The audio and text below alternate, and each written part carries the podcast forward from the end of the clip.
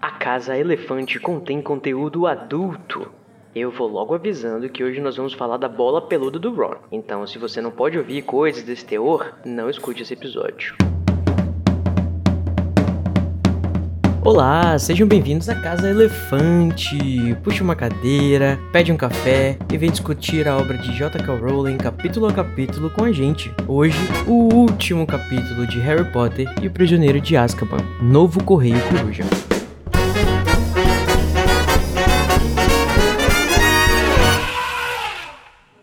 Vocês já sabem que os nossos episódios levam em consideração os acontecimentos de todas, todas as obras do Mundo Bruxo que já foram publicadas. Então, se você não sabe o que que vão arrumar para ser o professor de defesa contra as artes das trevas no ano que vem, boa leitura. Mas depois você volta aqui, tá? Eu sou o Junior Code e eu vou falar para vocês que eu nunca mais vou pedir nenhum doce que tenha chocolate. Eu estou aqui enjoadíssimo com ela, Luísa Zanferdini. Muito aplicada, ela tirou 320% na sua prova final de estudo dos trouxas. É para mostrar o quão trouxa eu sou. Amiga, você mandou bem na, na, na trouxitude. Também estou aqui com ela, tão indignada. Tá vociferando em falsete. É isso mesmo, Larissa? É isso. Eu tô muito desapontada porque eu perdi uma ordem de Merlin. E aí eu tô assim, ó, a própria Melody. Se eu fosse vocês, eu teria cuidado com essa pessoa, viu? Ela é meio desequilibrada. E na nossa conversa de hoje, hoje vai ter saída dramática. De quem, hein? Vai ter muito chocolate, vai ter pet novo. Quase tem uma ordem de Merlin, tem barraco, tem um fim do ciclo, gente, com esse capítulo que o nome já fecha bonitinho, deixando tudo bem redondinho. Para entrar em contato com a gente, você pode procurar por A Casa Elefante no Twitter, Facebook e Instagram, ou então mandar um e-mail para acasaelefante@animagos.com.br. A gente também tem um grupo no Telegram, onde o pessoal conversa e deixa feedbacks sobre nossos episódios. Para entrar, é só acessar no endereço t.me barra o Grupo Elefante. E agora chegou a hora do nosso duelo de resumos. Aquele momento esperado que a gente aqui, né, fica fazendo de bobo para vocês, para o seu divertimento. Baseado na conversa que a gente tava tendo nessa época lá no, no nosso grupo do Telegram, eu resolvi quebrar um pouco aqui as tradições. Geralmente o host não participa do duelo, mas eu falei, quer saber? Faz tanto tempo que eu não participo nesse negócio que eu acho que eu vou querer entrar. Então, diferente do de sempre, do tradicional, né, que o host julga os dois participantes, hoje eu vou tentar entrar nessa competição. E aí, vamos, vamos tirar quem dessa vez pra, pra, pra julgar? Eu vou julgar, gente. Eu preciso de uma, eu preciso de uma folga. Porque eu não aguento mais me humilhar nesse resumo, entendeu? Poxa, amiga, mas se você ficasse, ia ser duas Sonserina, nem ia ter como a Sonserina perder. É verdade. mas eu, eu, não tenho a mínima condição, coach. E olha, vai ser choque de monstro, né? Sonserina com Grifinória, né, Luísa? Corvinal. Descobrimos também que não só de Grifinórios e Sonserinos, né, faz o fã do Harry Potter. A gente tem bastante ouvinte da Corvinal e da Lufa Lufa também. Então vocês já conhecem como é que é o, o esquema, né? Os dois participantes vão duelar pelo direito de iniciar a discussão, escolher um tópico para começar a conversar sobre o capítulo e ganha quem conseguir fazer o melhor resumo. Em tese é o resumo completo, mas ninguém consegue. Então o melhor resumo do capítulo em até 30 segundos, tá? Menos pior. O que passa do segundo parágrafo. A gente vai jogar um dado para decidir quem tem o direito de escolher quem vai fazer o resumo primeiro. Luísa, você quer par ou ímpar? Eu quero par. Então vamos ver. Deu ímpar. Eba! O Code pode escolher se ele vai começar ou se ele vai dar as honras de iniciar o resumo pela Luísa. Quando eu olhei esse, essa nossa pauta e eu vi que ela parece ser muito. Esse capítulo é muito maior do que eu imaginava, o medo veio e eu vou estar, né, arregando e pedindo pra minha amiga Corvinal começar. Ai, ai. Tá preparada, Luísa? Tá. Fazer o quê? Nossa, nunca estive menos preparada. Nunca, né? Ninguém nunca tá. Então, Luísa Você vai tentar fazer um resumo de 30 segundos do capítulo Novo Correio Coruja em 3, 2, 1, vai. O Harry e Hermione voltam correndo lá pra ala hospitalar. Aí eles encontram o Dumbledore. Não, mentira, no meio do caminho eles encontram Pirraça. Aí depois eles encontram o Dumbledore, ele tá quase trancando a porta, mas não tranca ainda, deixa eles entrarem. Aí eles entram, o Dumbledore tranca a porta. Aí o Rony acorda e fica tipo, o que que tá acontecendo? Aí os meninos explicam pra ele. E aí, depois, eu não lembro mais o que acontece. Espero que seja acabou no meu tempo. E acabou. Socorro. Parabéns, Luísa. Você resumiu 10% do capítulo. É, então, Muito bom, parabéns, foi muito bom. horrível. Muito bom, Isa. Vamos manter o quê? As esperanças, né? Porque ainda tem outro resumo. Então, Junior Code, você vai tentar fazer um resumo de até 30 segundos do capítulo Novo Correio Coruja em 3, 2, 1, vai. É.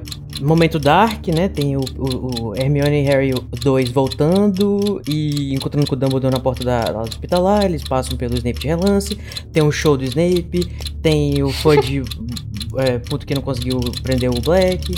Aí o, o Lupin vai embora. O Harry fala com ele. O Lupin fala pela 59 vez que o Harry tem a cara do pai e os olhos da mãe.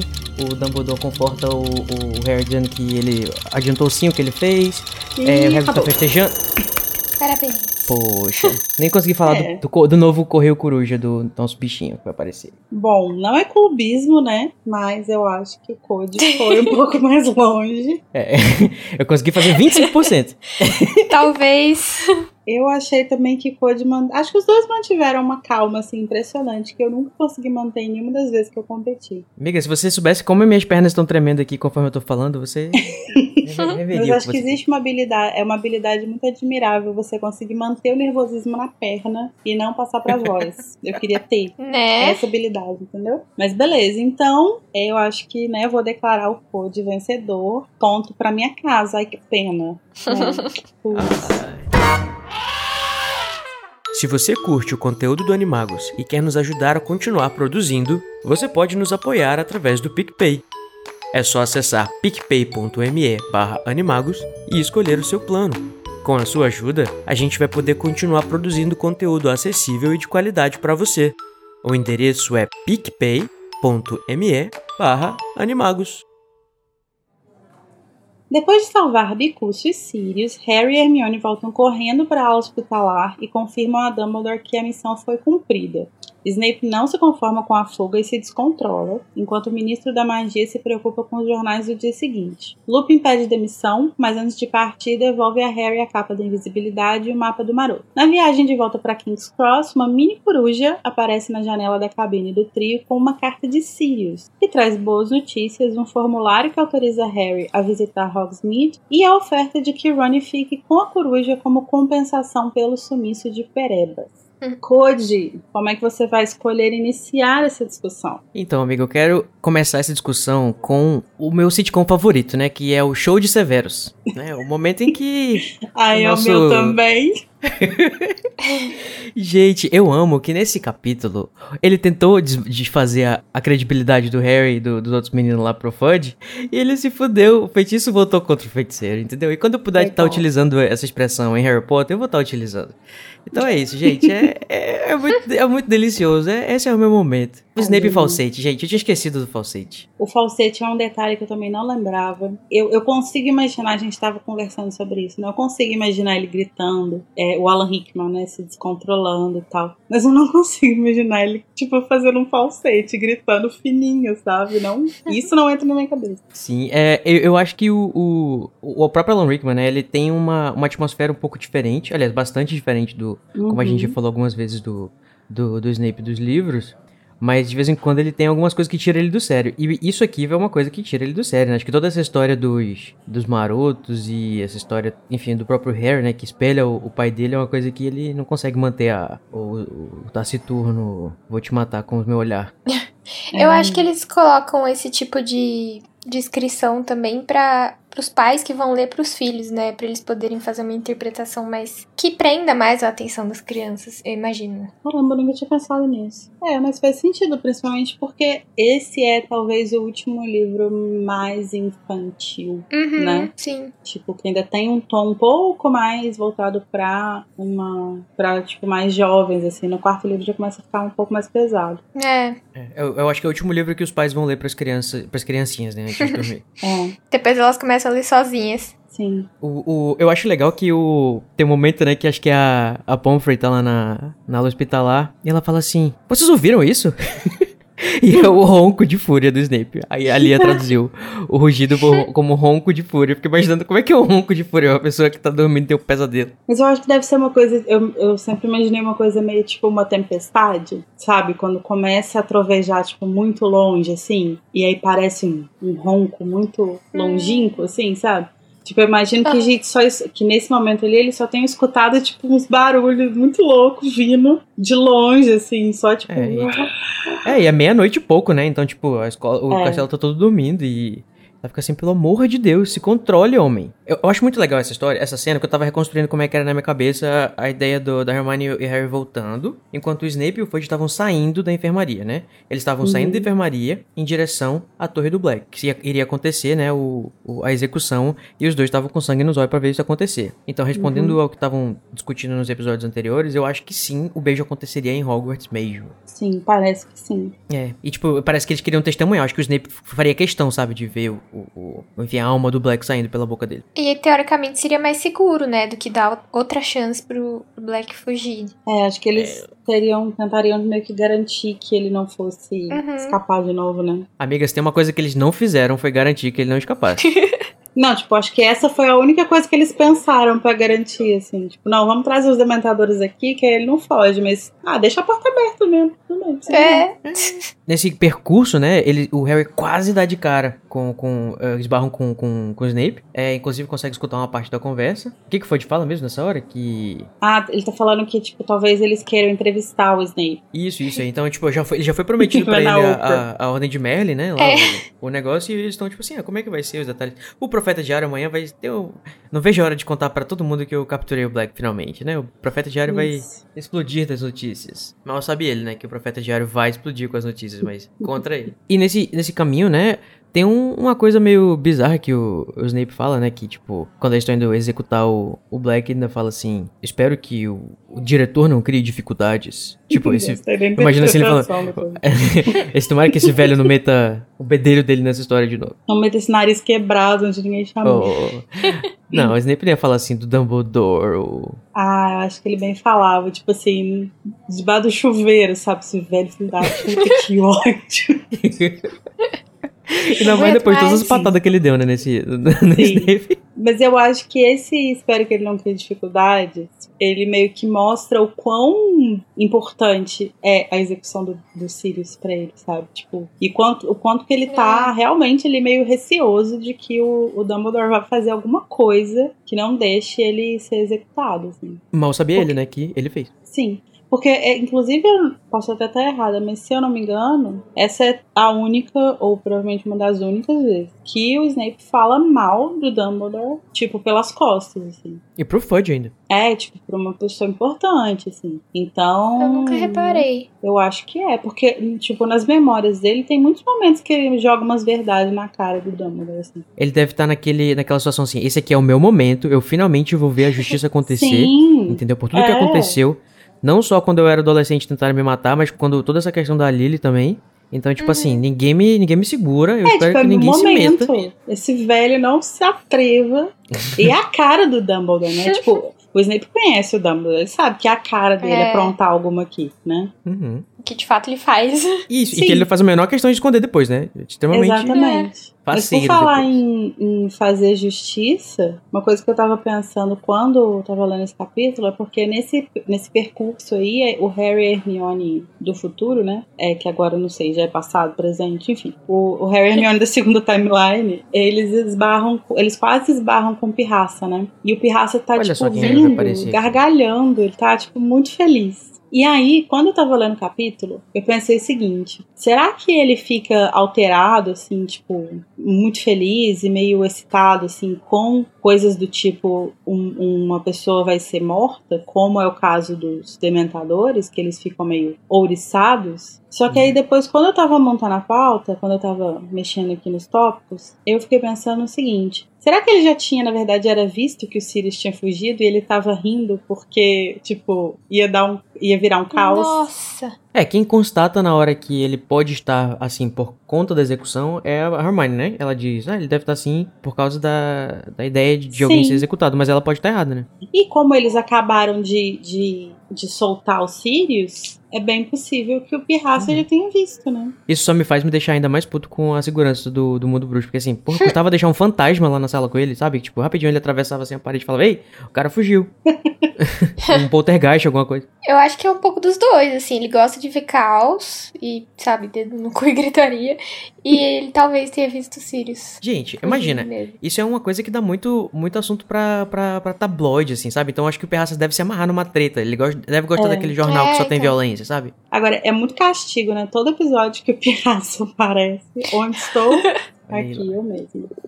E o que vocês falaram de da segurança de Hogwarts ser meio falha? Eu lembrei da parte que o Dumbledore vai lá e tranca ah, os meninos na, na aula hospitalar. E convenientemente, um pouquinho antes dele trancar, o Harry e Hermione, de não sei mais qual timeline, encontra ele lá e dá tempo deles entrarem. E aí eu fico pensando, tipo, eles só trancaram a porta. Era simplesmente alguém fazer um rumor ali e trancar de novo, que tava tudo certo. Sim. Mas aparentemente ninguém pensou nisso. Não é, e o grande argumento, né? Tipo, depois Uhum. quando o Snape chega gritando e tal, tipo, não, que isso, você tá doido? Eles estavam trancados aqui. Não é como se todos eles tivessem varinhas que abrem portas. Uhum. Ou, enfim, Exatamente. poções que possam fazer você duplicar o seu corpo. Enfim, É, mil e uma oportunidades diferentes né? de. É. E no filme, essa cena, nessa cena, o Dumbledore se finge de sonso, assim. Na- no meu entendimento de quando eu assisto, eu sempre acho que ele tá meio que zoando, assim, com os meninos. Tipo assim, do que, que vocês estão falando? Meio que Fazendo fingindo que não viu, sabe? É. O que, que vocês acharam quando vocês viram? Então, eu odeio tudo nesse filme, né? Uhum. Então eu não consigo falar assim, ah, acho legal, porque eu não acho legal. Esse filme destruiu a minha adolescência. Eu tenho memórias, Ai, que pesado, que triste. eu tenho memórias muito vívidas do momento que eu fui assistir esse filme. Eu lembro da roupa que eu tava, que eu tava fantasiada de aluna Zancerina. Eu fiz minha roupa pra assistir esse filme, porque esse era meu livro favorito. Ai, que lindo. E eu cheguei lá e eu assisti aquilo. E eu saí, eu, eu olhava assim pra minha melhor amiga e falava, cara, o que tá acontecendo? Então, assim, eu, eu odeio tudo naquele Tipo assim, Eu só "Ué, o acho que, que eu filme- fiz, cara? Eu só acho um filme bonito é, visualmente, assim. Tipo, eu acho que ele conseguiu dar um aspecto mais dark, assim, pra, pra Hogwarts. Que eu acho interessante, assim. é- é- mas- Mas eu até, eu acho, inclusive, melhor nos próximos filmes, sabe? Tipo, como que aproveitaram e como que isso foi readaptado nos próximos filmes. Uhum. Nesse filme eu acho até meio forçado, assim. Eu acho que ele tem uma estética Tumblr muito forçada, assim. A- Amiga, a estética Tumblr também vai acontecer nos filmes subsequentes, né? Pois é, mas eu acho O que ela Enigma do vai, Príncipe, tipo, por exemplo. É, mas Enigma do Príncipe eu gosto. É tudo Cancelamentos muito que vem, bonito né? Deixa, passar- deixa chegar o momento do Enigma do Príncipe e aí vem meu cancelamento. Ah, eu gosto da direção do Quaron, eu também acho que a, a- a- eu acho que ele teve boas escolhas em alguns casos, mas em outros casos não. E, tipo, esse caso aí também não, pra mim não faz o menor sentido. Acho que ele só queria deixar uma coisa meio gratuita de, tipo, olha como o Dumbledore é gaiato. Tipo, de repente, como não vão fazer a cena lá da gaiatice dele depois, vamos mostrar que ele é gaiato aqui. Agora, uma coisa que eu vou passar meu paninho aqui. Mentira, não é uma passagem de pano, não, mas é porque assim, eu adoro essa cena do, do show do Snape, né? Do sitcom do Snape. A verdade é que ele não errou que tinha dedo do Potter, né? Ele tava Uhum. certo, realmente tinha vários dedos do Potter. Uhum. A JK adora essas coisas, né? Ela adora falar uma coisa assim que, tipo. É, você acha que não é, mas no, no, no final é, e não sei o que. Nesse capítulo mesmo, né? A gente vai ver, por exemplo, que foi o, a que a Hermione tava certo o tempo todo de que o Sirius tinha mandado a Firebolt pro, pro Harry. Sim. Mas, Uhum. né? Sim. Não pelos motivos que você imagina. Mas é como eu te disse, Lari, eu acho que o Snape mereceu, tá? Ele had it coming, porque ele fez a, a, a, cabeça de todo mundo de que os meninos estavam doidos, que eles estavam é, não sei o que, não sei o que. Agora olha só quem que ficou doido, né? Eu nunca vou concordar com isso. nunca vou concordar Eu com acho que. A ele- gente discutiu acho que isso extensamente nos últimos episódios. Mas eu acho que. Eu não tô falando que eu acho que ele fez de boa fé. Mas eu acho que ele realmente acreditava no que ele estava defendendo ali. Então, uhum. esse gaslighting aqui que ele sofre, do Dumbledore ainda por cima, eu fico assim, gente, é muito, sabe? Porque não é possível que o Dumbledore não podia. É, é... Ah, não sei. Não sei se tinha um jeito ali do Dumbledore adiantar, pelo menos, o, o, o tópico dessa reunião pra ele. Assim. Nada, mas ele se ah, diverte, ele faz de propósito. Então, esse que é o problema, olha que filho da puta. olha aí, Igor. Eu tenho a minha teoria de que o Dumbledore falou pro Snape meio que sem ninguém perceber, assim. Tem uma parte do. Aquela parte que o Dumbledore fala: Não sei que você esteja sugerindo que Harry e Hermione sejam capazes de estar em dois lugares ao mesmo tempo. Uhum. E eu acho que aqui ele dá o recado pro Snape: de tipo assim, parça, sim, tem dedo do Potter. Abaixa as, suas. A bola, menos. Abaixa a é. bola, é. Depois a gente conversa. É, eu, eu acho que assim, eu acho que essa essa cena aqui. E aí tem até uma. Acho que é logo depois que ele fala, que o Dumbledore fala isso. Que, tipo, Snape ficou olhando pra ele, tipo, com muito ódio fala que o, o, os olhos do Dumbledore cintilaram, assim, e sempre que o olho do Dumbledore cintila, eu falo, velho, esse homem tá falando alguma coisa com alguém. Uhum. E aí, eu acho que nesse momento ele pode ter falado, tipo assim, olha, eu vou te explicar. Então a gente tinha conversado, acho que em outros episódios, se o Dumbledore teria falado para pro Snape sobre é, é, a questão do Sirius entre o final do, do, terceiro livro e o final do quarto livro, né? Que é quando o Sirius é, aparece lá na, na aula hospitalar como cachorro cachorro e se transforma. É, e eu acho uhum. que ele uhum. falou sim. Tipo, eu acho que o Snape. Enfim, a gente vai chegar nessa discussão lá no quarto livro, mas eu acho que ele só não tava esperando encontrar o Sirius ali. É, uhum. até porque senão, senão o ódio que ele tem do, uhum. do, do Sirius ia se manter, né? Tipo. Ele ia dar uma reação proporcional a essa, né? Ele ia fazer outro showzinho, provavelmente, se ele visse o, o Sirius assim, tipo, do nada. Se nada é, tivesse... ainda achando que ele era culpado, né? Eu nunca. Pra te falar a verdade, eu não tinha parado pra pensar que, tipo, isso era uma cena do Dumbledore pro Snape, tipo assim, amado, uhum.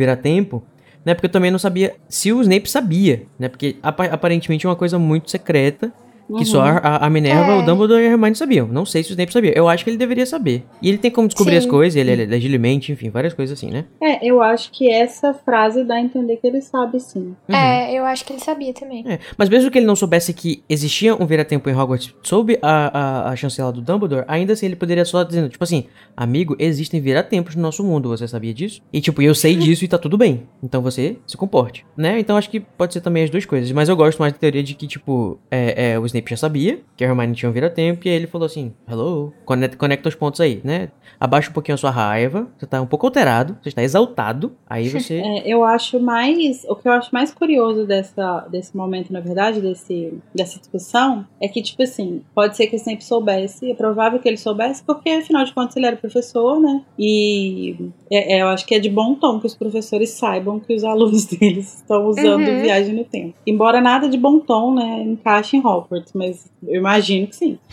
É, mas o que eu acho curioso é que, tipo assim, o Dumbledore fala isso na frente do ministro, e foi o ministério que autorizou que esse uhum. vira-tempo estivesse Verdade. lá. Então Verdade, eu acho mais curioso, tipo, o Fudge não falar, tipo. Porque, porque quando o Dumbledore fala isso pro Snape, ele fala, não, não é só uma. Fa ele não tá só falando, ele tá, tipo, dando um recado. E é o que a gente, Sim. pelo visto, o Snape entende. Tipo assim, tá, vou calar minha boca, ainda te odeio, vou te matar um dia, e vou mesmo. Uhum. Mas é, eu vou, vou ficar quieto aqui e vou embora. Porque eu não tenho mais o que discutir. Essa. Só que como que o tipo o fã de fala assim, peraí, mas tem um jeito sim. Inclusive, uhum. ele tá aqui, eu autorizei, eu assinei essa merda. Então, como é que ele não, ele não se liga, né? Só porque ele é muito hum. burro. Né? Realmente. Né? Não, o fã de é um, é um estúpido total. Eu, enfim, o que dizer desse homem? Não faz sentido nenhum. Então, gente, já que a gente teve vários exemplos, né, de do Dumbledore sendo é, não diria nem dissimulado, o contrário de dissimulado, né? Sendo explícito e, e, e extremamente show-off na sua gaiatice. É, qual que seria o, o, nome que a gente daria para ele? Ele seria o Debochdore? Seria o Debochalvo? Eu acho que Debochalvo é mais sonoro. Pode ornar. É. Aí, para fazer a, a, a, trilogia perfeita, né? Que é a Hermionda, é, Debocherry e Debochalvo. A gente tem que achar um para cada, para todos os personagens, né? Porque todos eles têm seus momentos de, uhum. de deboche. O seu momento vai chegar, Snape. Ele já é o Deboshape, não é? É verdade, ele é o Deboshape. Não sei. Mas eu digo o seu Mas momento gostei. de, enfim, de poder... Brilhar. As coisas. Brilhar. É isso aí. Falando no Fudge, ele, ele não tem nenhuma consistência, né? Ele é extremamente in- incoerente em todas aquelas frases e andares e tudo mais. Os seus jeitos, fala. Gente, vocês já repararam que a gente cita esse meme todo episódio? Daqui a pouco tem BBB de novo. Olha aí. Pois é, gente. Então, o Fudge, ele é tão incoerente, tão inconsistente, né? Que dois minutos atrás, né? Como é que é aquele meme? É, Fudge às, às 11h59. Dizendo que vai dar um prêmio de, da, da maior condecoração bruxa pro Snape. E em meia-noite ele diz o quê? Cuidado com esse cara que ele é meio doido. Exatamente. É, é, eu acho que é o modus operandi da sociedade bruxa, né? Ninguém é consistente, ninguém faz sentido nessa sociedade. Eu acho que, assim, obviamente a gente vê claros problemas, né? Que, resultam disso. Imagina. Mas ao mesmo tempo é uma sociedade que todo mundo é livre para fazer, tipo, absolutamente tudo que quiser. Inclusive usar o Interessante tempo, também, né? né? Agora, é, eu fico pensando duas coisas, assim. Primeiro, é que nesse momento de ataque, é, o famoso ataque de pelanca do nosso querido Severo Snape, duas coisas me vêm à cabeça. A primeira é, coitada da Madame Pomfrey, né, gente? Ela não tem, não tem um minuto de paz. Ela só queria acordar de manhã, fazer o trabalho dela, sabe? Cuidar das crianças. Mas ninguém deixa. Que inferno. Eu acho que ela- o, o, o período que o Harry tava em Hogwarts foi o pior período da vida dela. Sim. Eu fico imaginando ela, sabe? Não sei se vocês assistem Avatar, mas tem um cara lá que é o cara dos repolhos. Aí toda vez que ele vê o Avatar, o, cara, o Avatar dá um jeito de, de derrubar os repolhos dele. Ele fala, de novo, meus repolhos! e tipo, a, a Madame Pomfrey deve ser isso com o Harry. Tipo, esse menino já tá aprontando de novo, caralho. Coitada, cara. Ela só queria cuidar das crianças, sabe? Dar chocolate pras crianças. E a outra coisa que eu fico pensando é que, tipo assim, chega, né? Já deu. Porque vocês sabem que eu amo essa pessoa, porém, tudo tem limite, né, gente? Já deu, já gritou, já falou a frase icônica do capítulo, agora vamos pra frente. Mas o Fudge, coitado, ou, ou Fudido, como o Fudge gosta de chamar, é, ele tá nervoso. Primeiro, ele tá ansioso, né? Ele quer contar pro profeta diário que ele capturou o Sirius Black. Ele não, né? Ele já vai começar pegando crédito pelo trabalho dos outros. Mas depois. Não, não era nem pra ele estar em Hogwarts, assim, tipo, pra começar a história. Ele foi fazer uma. Ele foi presenciar uma execução de uma criatura que, tipo, o que que o Foco Ministro da Magia tipo, É. tem a ver com a execução de, um, de uma criatura? Aí ele. Será que ele odeia o Hagrid se- secretamente? Parece que sim. Então ele bebe com o Hagrid, né? Finge dar na, na, na frente dele que ele é amigão dele, mas por trás, ó, todo ano tem batida de. de- Ele bate o cartão dele de poder com o Hagrid. Nossa, pior que é todo ano mesmo, né? Sim. Tô pensando do aqui no quarto ano. Não, se bem que no quarto ano não é ele que faz nada com o Hagrid, mas também não ajuda, né?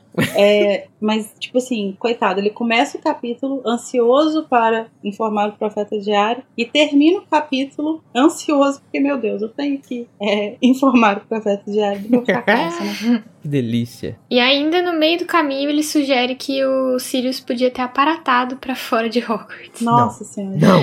O que não, Não. faz o menor sentido. Não. Não, não é possível só, realmente só a Hermione que leu essa merda desse livro. Hogwarts Que história. Nem o ministro, cara. Gente, Ninguém sabe disso. olha, eu acho que eu vou ser muito generoso agora nesse momento. Eu vou dizer assim: pode ser que ele esteja pensando, ah, o Sirius Black é um busto das trevas tão poderoso que ele consegue aparatar em Hogwarts. Porque não é possível que o ministro da magia. Não, gente, eu vou, vou- vou sair aqui um pouquinho, dá licença. Eu acho que o Fudge é muito sem noção mesmo. Ele não. Pois é, porque ao mesmo tempo que acho que pode até fazer sentido ele, tipo, pensar, nossa, não, porque o Black é um bruxo fodão, não sei o quê. Ao mesmo tempo ele subestima muito a magia. Tipo, ele realmente se convence que os É meninos não fizeram nada porque tinham É, trancado a porta. verdade. O, o, o, o Black é um, é um busto das trevas tão fudidão, mas não deixou ninguém cuidando dele, né? Desgraçado. É, Uhum. não faz o menor sentido. Assim, a gente olha pro mundo bruxo, a gente olha como é que também as nossas autoridades, né, resolvem os problemas ou não resolvem os problemas na, na, na nossa vida, então a gente também pensa que não tá muito Hum. diferente, não. É isso que temos, infelizmente, figuras de autoridade que não sabem o que estão fazendo. Né, eu- parece que ele não entende nada de magia, o Fudge, ele, ele... Acho que a única coisa que ele sabe fazer é sonoros. Sonoros e, e transfigurar o negócio lá na sala do primeiro-ministro trouxa pra convencer que ele é bruxo. Hum, verdade. Só É. isso. Mas eu acho que o Fudge, às vezes, ele é, tipo, a definição de clueless, sabe? Tipo, ele não faz a mínima ideia do que, do que, que tá rolando. Sim. Então, tipo, é, é, quando ele vira e fala assim, por exemplo, né, sobre o, o ataque lá dos dementadores e tal, ele fala: Ah, nunca sonhei que tentariam executar o beijo de um garoto inocente. Amado, sério? Como é que você nunca sonhou que criaturas das trevas que querem comer almas iriam tentar comer uma alma? e tipo, e não, não além e não somente isso, mas ele sugere colocar dragão na- nas portas de jogos não, como se o fosse dragão jantar vai saber coisa. distinguir, né? Como se fosse uma ideia melhor. Nossa, gente, é absurdo, assim. Ele não tem menor, a menor noção real. Uma coisa que me intriga um pouco é que assim, é, vocês viram, né, como é que o Snape estava é, quando descobriu que o, que o Black foi fugiu. Tadinho. Mas o Fudge, ele só fica tipo, puta merda, vou ter um trabalhão com o jornal e tal. Enfim, cuidado aí com esse cara, não sei o que. Ele não parece dar uma, um- ter uma reação assim, tipo, puta que pariu, mais uma vez escapou, entendeu? Tipo, pra ele é como É. se fosse, sei lá, uma sexta-feira. Ele não, não reage como se ele tivesse medo do Sirius estar solta, né? Uhum. Ele tá pensando mais no Exatamente. inconveniente dele ter fugido. do Tipo, que ele pode estar em qualquer momento, em qualquer lugar, cara. Tipo, as próprias crianças podem estar correndo perigo nesse momento. Se ele fosse de fato, né? O que eles acham que ele é. Sim, Tanto que no ano seguinte ele nem, nem fala mais no Sirius. Tipo, é como se nada tivesse acontecido. E aí ele só vai lembrar quando o pessoal foge de Azkaban. É, eu acho que a gente só volta a ter notícia direito do Ministério em busca dos Sirius no quinto livro, quando a gente quando Uhum. falam que o Kim é o responsável pelo que o Kingsley, né, é o responsável por buscar o, por procurar os Sirius e ele fica dando pista falsa. Uhum. E tipo, no quarto livro a gente só fica tipo assim, ah, o Sirius deixa umas pistas falsas ali, aí fulano acha que ele tá em tal lugar, não sei o que. Não- Nada acontece feijoada. Exatamente. Nada acontece Copa Mundial de Quadribol. Exatamente. Nada acontece pudim de rins. que nojo. Tem, falando em, em dementadores descontrolados e tal, tem uma hora que tem, eu diria que é uma relia do, do livro, em que o, o Fudge, né, ele fala assim, ah, eu nunca imaginei que esses dementadores, não sei o que, não sei o que lá, o Harry, descontrolado. Tipo, claramente era os dementadores que são descontrolados, né? Só que a, acho que a Lia leu um pouco rápido e traduziu como se o Harry fosse descontrolado. Eu, a- eu, vou, eu vou segurar a mão da Lili e puxar ela aqui. Eu acho que foi um erro de revisão. Porque bastava pluralizar ali e corrigir, entendeu? Porque, tipo, tá assim, Não, sim, completamente sim, por isso que eu disse que pode ter sido descontrolado. rápido, é. Se fosse Passou. completamente descontrolados, a gente já saberia Uhum. que eles estão falando do dementador e não é. É. Chega de Fudge, chega de chocolate. Pra quem não sabe, Fudge é um tipo de chocolate em inglês. Sim, Um tipo de chocolate não, né? Uma sobremesa que leva chocolate, tipo é um, um doce. um brownie, Tipo um né? brownie, né? Eles comem tanto chocolate nesse livro que eu fico me perguntando como é que nenhuma criança teve uma caganeira. Hum. Ô Luiz, mas é teve, possível. mas é porque aí eles usavam o método antigo de, de cagar e limpar ali com a varinha na hora. A Madame Pomfrey, ela tem um remédio anti-caganeira. Ela dá duas barras de chocolate e uma poção anti-caganeira. Gente, mas aqui, olha lá quem me vira na esquina. Quem que tá festejando com a lua em seus olhos? É o Roupas, Hagrid, de- né? é é? Roupas de águas marinhas, no caso uma toalha. É ele o mesmo. Rubio. O Rubio, que tava festejando. Gente, ainda falei com magia toda a alma. Gente, perfeito. Lacrou, Larissa. É, ele chega com a dança possuída. Agora chega, né, gente? Chega. A gente podia ter pensado nisso antes pra não fazer freestyle. No caso, ele legal. chega sem o bicho, sem o bicuço, porque ele está aqui, né, se perguntando o que aconteceu com o bichinho que escapou. Tá feliz, tá comemorando, deve ter bebido todas, né, que a gente até vê um relance ele subindo com uma garrafa de alguma coisa lá pro castelo. Mas, né, vocês imaginam assim uma festa, uma festa do arromba, né, ele lá peladão na casa dele, escutando as esquisitonas. Isso foi muito específico. O Hagrid é um cara que eu acho que ele sabe viver, sabe? tipo assim, ele gosta de uns bichos muito doidos, aí ele vai lá e pega. Aí eu peguei o bicho, adotei mesmo. Ele não Pega pra faz igual a. Larissa Manoela, que devolve, sabe? Ai, Ele horror. cuida. E aí, eu acho incrível, assim, ele bebe, fica bêbado, ele tem que jogar balde d'água fria na cabeça. Eu acho Gente, eu incrível. amo essa cena. Uma pessoa que Uhum. sabe viver assim, vive muito melhor. E, o engraçado é você imaginar o quão difícil que deve ter sido pro, pro Harry, né, pra, pra Hermione e pro Ron ter, que- terem que, que, tipo, escutar tudo isso, toda a comemoração dele, né, de, de que o de que o Bicus escapou, dizendo assim, jura? Poxa, que É legal! Eu acho que isso faz parte também de deixar o Hagrid ter uma reação muito genuína dele. Tipo assim, ah, o Bicus escapou sozinho, né? Olha só, né, Então que ele não ficou esperto. bravo com o trio por eles terem. É um bicho trio não, bom. né? Com o Harry e Hermione. Acho que foi Uhum. mais por isso mesmo. Com certeza. Agora tem uma coisa muito curiosa nesse diálogo deles aí. Que é o fato de que o, quando ele fala, né, que os que o Bicus fugiu e tal, ele vira e fala assim: "Ah, fiquei preocupado dele ter do Bicus ter encontrado com o Lupin, mas o professor falou que não comeu nada essa noite". E tipo, diálogo é tão bizarro. Porque assim, beleza, um lobisomem é um bicho bem grande, né? Uhum. Mas, pô, Mas ele estava com uma fome que ele também, podia né? comer um cavalo. Poderia comer um pouquinho. Inclusive, existe essa expressão, né? No, no, no mundo bruxo, eles não falam comer um cavalo, falam comer um hipogrifo. Olha aí. Eu lembro de algum Ah, não personagem sabia. falando isso. Não Uhum. lembro se é o Ron, deve ser, né? Cara do Ron. Mas aí, tipo, ele fica com medo do. Tem várias coisas bizarras nesse diálogo. Primeiro, ele acha que o Lupin comeu o, o Bicus.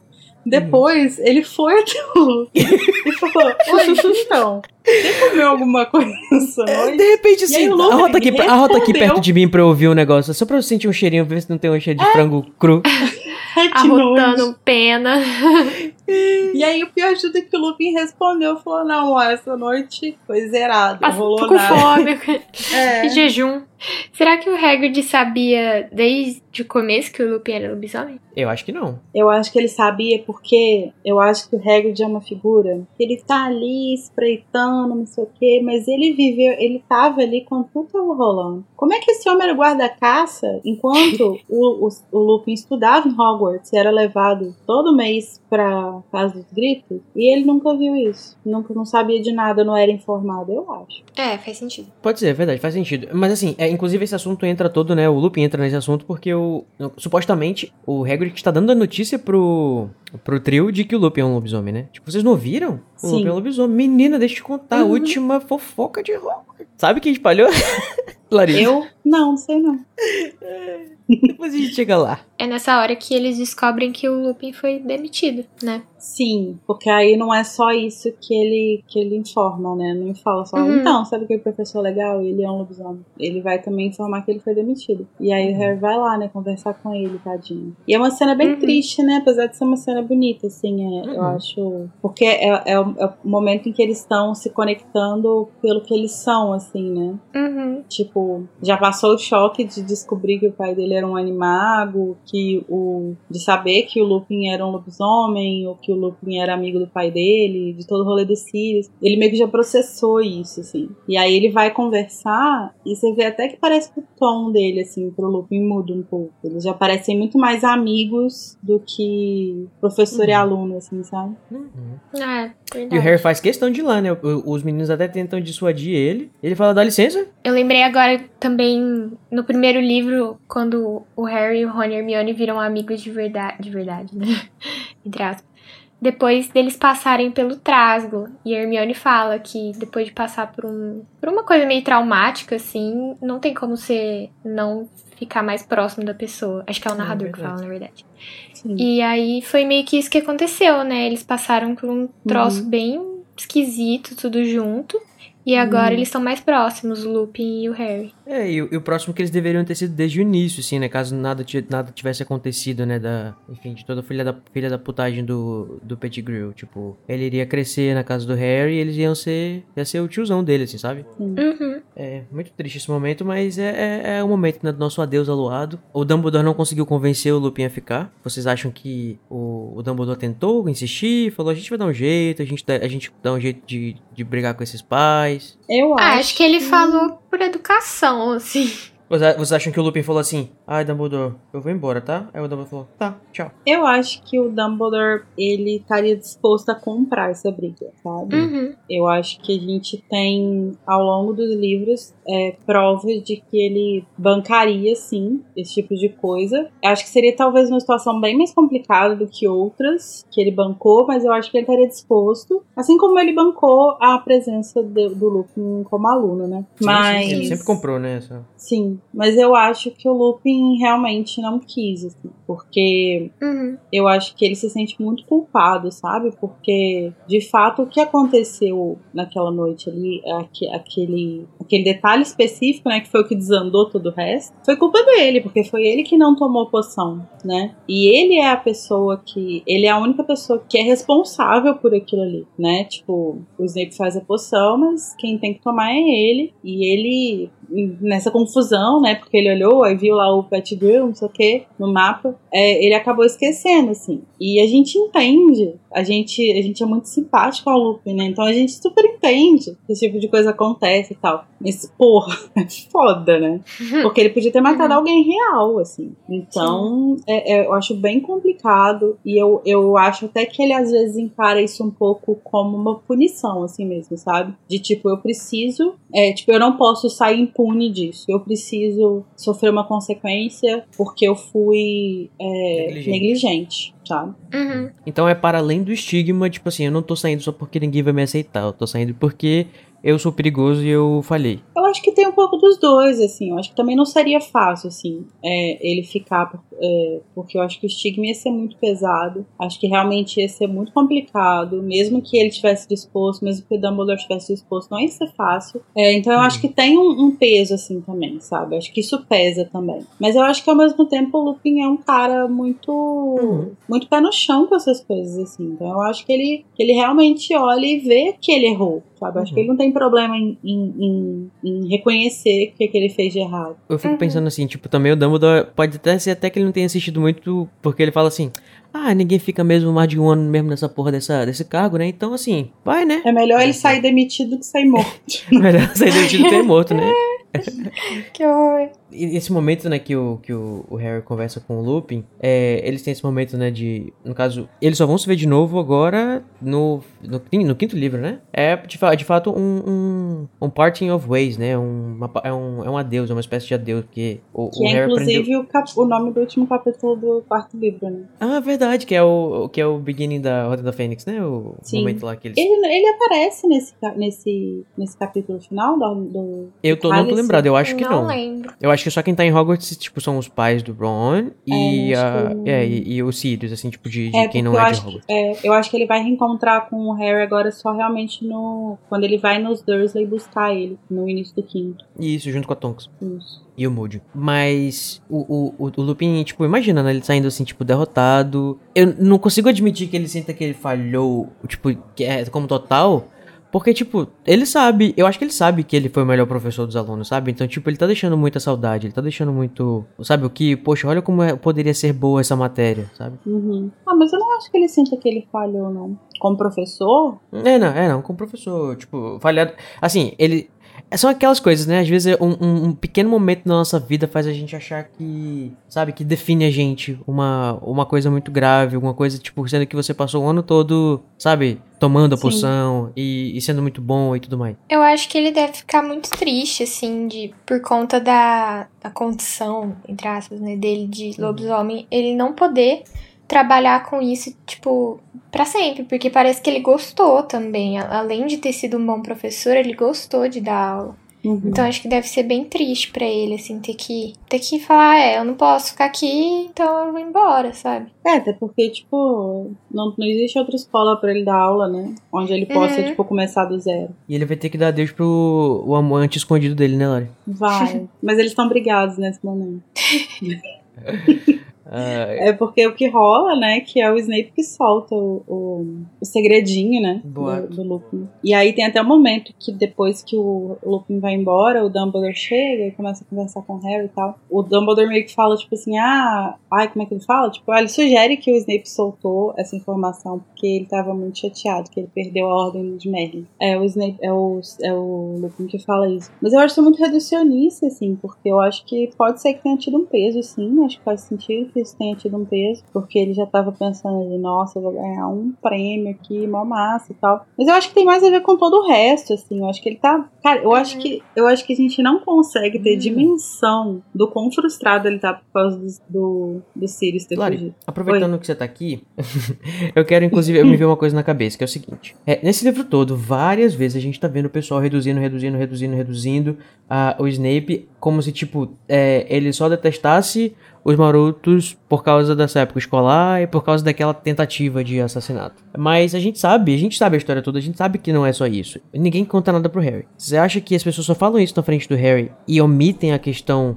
mais profunda da questão da Lily, não sei o que e tudo mais, pro Harry não saber ainda? Ou você acha que, tipo, eles realmente ignoram que, tipo, existe coisa muito mais séria pro Snape tá, tá puto? Ah, eu acho que ninguém sabe. Ninguém sabe, só o Dumbledore sabe. É. Você acha que, os, que, o- que, o, que o Sirius e o, e o, e o Lupin não sabiam que o, que o Snape tinha um, um, um crush, seja lá o que, que você quer chamar, na Lily Não. antes do James começar a andar com ela? Não, não- eu não acho nada. Eu sei que ninguém sabe. Tá lá no sétimo livro. O, o, o que eles sabem, na verdade, tipo assim, eles sabem que, que o Snape e a Lily eram amigos em algum momento, até ali o quinto ano. Só que a partir do quinto ano, depois que eles rompem, cada um segue seu lado, segue pro seu lado. E, tipo, e, isso, inclusive, eu acho que é uma evidência de que, tipo, o Snape não ficou atrás da Lily, sabe? Tipo, ficou enchendo o saco dela depois disso. Porque eu acho que o que as pessoas de fora viram foi que eles realmente se afastaram e, tipo, o Snape seguiu a vida dele, como se fosse é, uma briga entre quaisquer outras duas pessoas, assim. E tanto que o, o quando o Snape se, se propõe a, proteger o Harry, ele, ele exige que o Dumbledore prometa que ele nunca vai contar pra ninguém. E o Dumbledore fala, tipo assim, ah, é, que eu, que eu, você quer que eu prometa que eu nunca vou revelar a melhor parte de você? Sabe, tipo, uma coisa assim. Então, tipo, ninguém sabe, real. É o que eu diria também. Eles É, acham é, que eles eram, tipo, dois então. amigos de adolescente. Ah, então isso justifica É. mesmo que todo mundo acha que seja por uma picuinha, sendo que ninguém sabe, né? Que é uma coisa muito mais séria. Sim, as pessoas acham. é, é, tanto que o, o- no capítulo da, da Casa dos Gritos, logo que o Snape se revela e aí ele começa, tipo, a ameaçar o, o Sirius e tal. é, eu não lembro se é o Sirius ou se é o Lupin. Eu acho que é o Sirius. Que vira e fala assim. Não, é, é o Lupin. Que vira e fala assim: não é possível que você vai. Você não vai escutar a gente só por causa de uma. de um ressentimento infantil sabe? Por causa dessa, dessa, entre aspas, pegadinha que eles, né? Que eles fizeram, essa peça que eles pegaram nele. Então eles realmente acham que o problema dele com o Sirius é por causa disso. E esse é um fator, obviamente. Mas é, é muito maior que isso, né? É, eu tenho dificuldade de, de lembrar as coisas que os personagens não sabem que a gente sabe, sabe?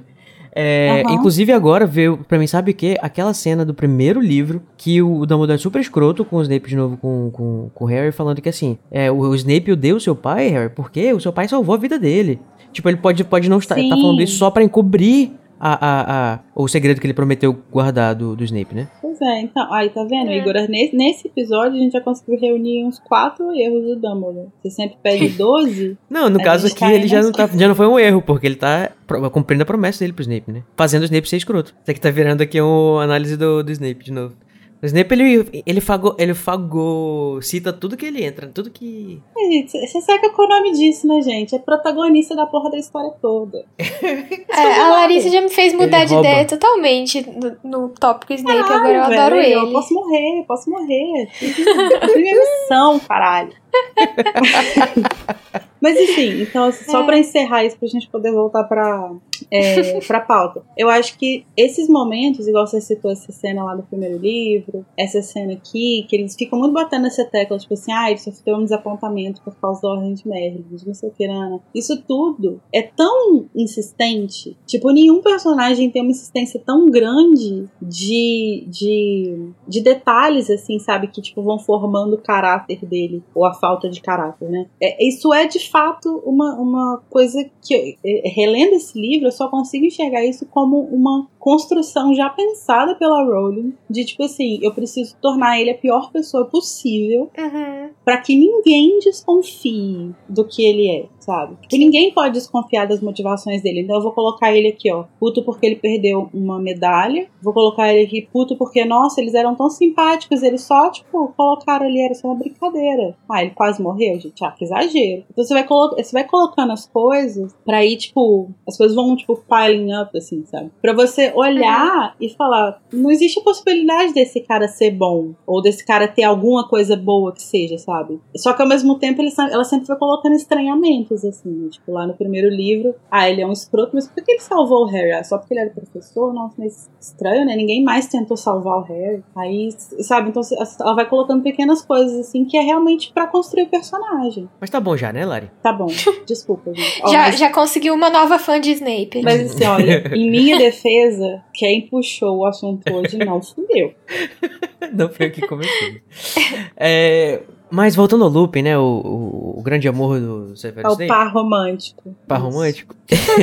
é, eu, tem umas- uma, outra frase dele que me deixou intrigado neste livro, que eu acho que não passa de uma figura de linguagem, né? Mas gostaria de saber o que, que vocês acham. Tem um momento que ele fala assim: Eu sabia que o seu patrono era um, um, um servo, né? Porque apareceu lá no quadribol, na partida de quadribol, e porque por causa do seu pai. Toda vez que ele se transformava, ele era um servo. Eu não lembro como é que ficou a, a frase em português, mas em inglês é He was always a stag. Faz parecer, né? O, enfim, abre, abre a, a, a, linguagem abre um pouco pra gente imaginar que pode ser que nem sempre se transformasse num, num, num servo. Ou há animagos que transformam mais de uma coisa, mas a gente sabe que não é assim, né? Que os animagos eles sempre se transformam no mesmo animal para sempre e sempre. Always. Uhum. E outra coisa que, que eles conversam aí também nessa hora do adeus. Que eles conversam não, né? Que o Lupin devolve pra ele a capa da invisibilidade que ficou lá na casa dos gritos. Que eu não sei que horas que ele pegou isso, mas tudo bem.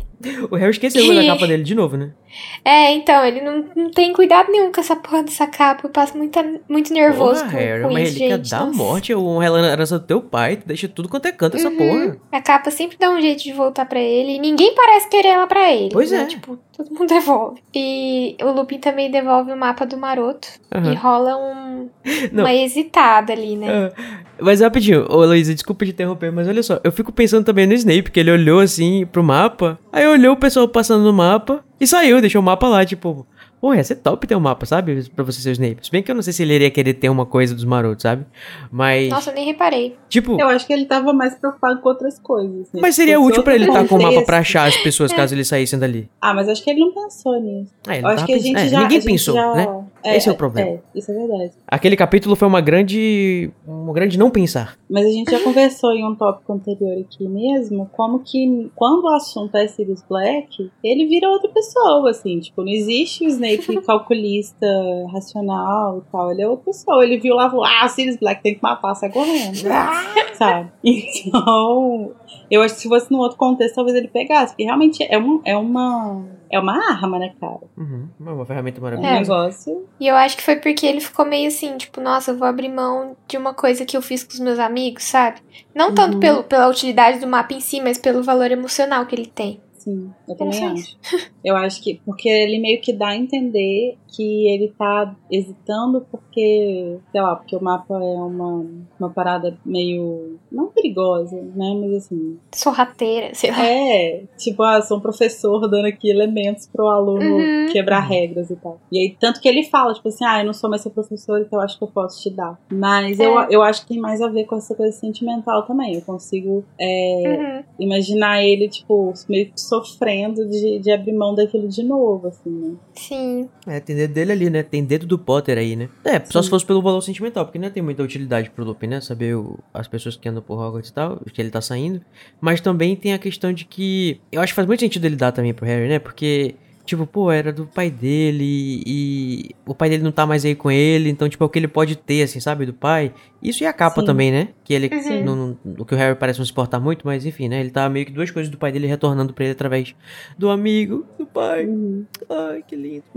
Depois tá, emo- tá emotivo. Aí depois que o Lupin vai embora, né? Eles ficam lá conversando, o, o Dumbledore e o Lupin ficam conversando. E acho que é aí que rola, né? A, O Dumbledore e o Harry, no caso. o Dumbledore e o Harry. Acho que é aí que rola o momento mais Clarice Lispector do livro, né? que o Dumbledore saca o livrinho dele de frases e vai lendo. Frases cabeça. Frases para colocar no Facebook, frases para tatuar. O pensador.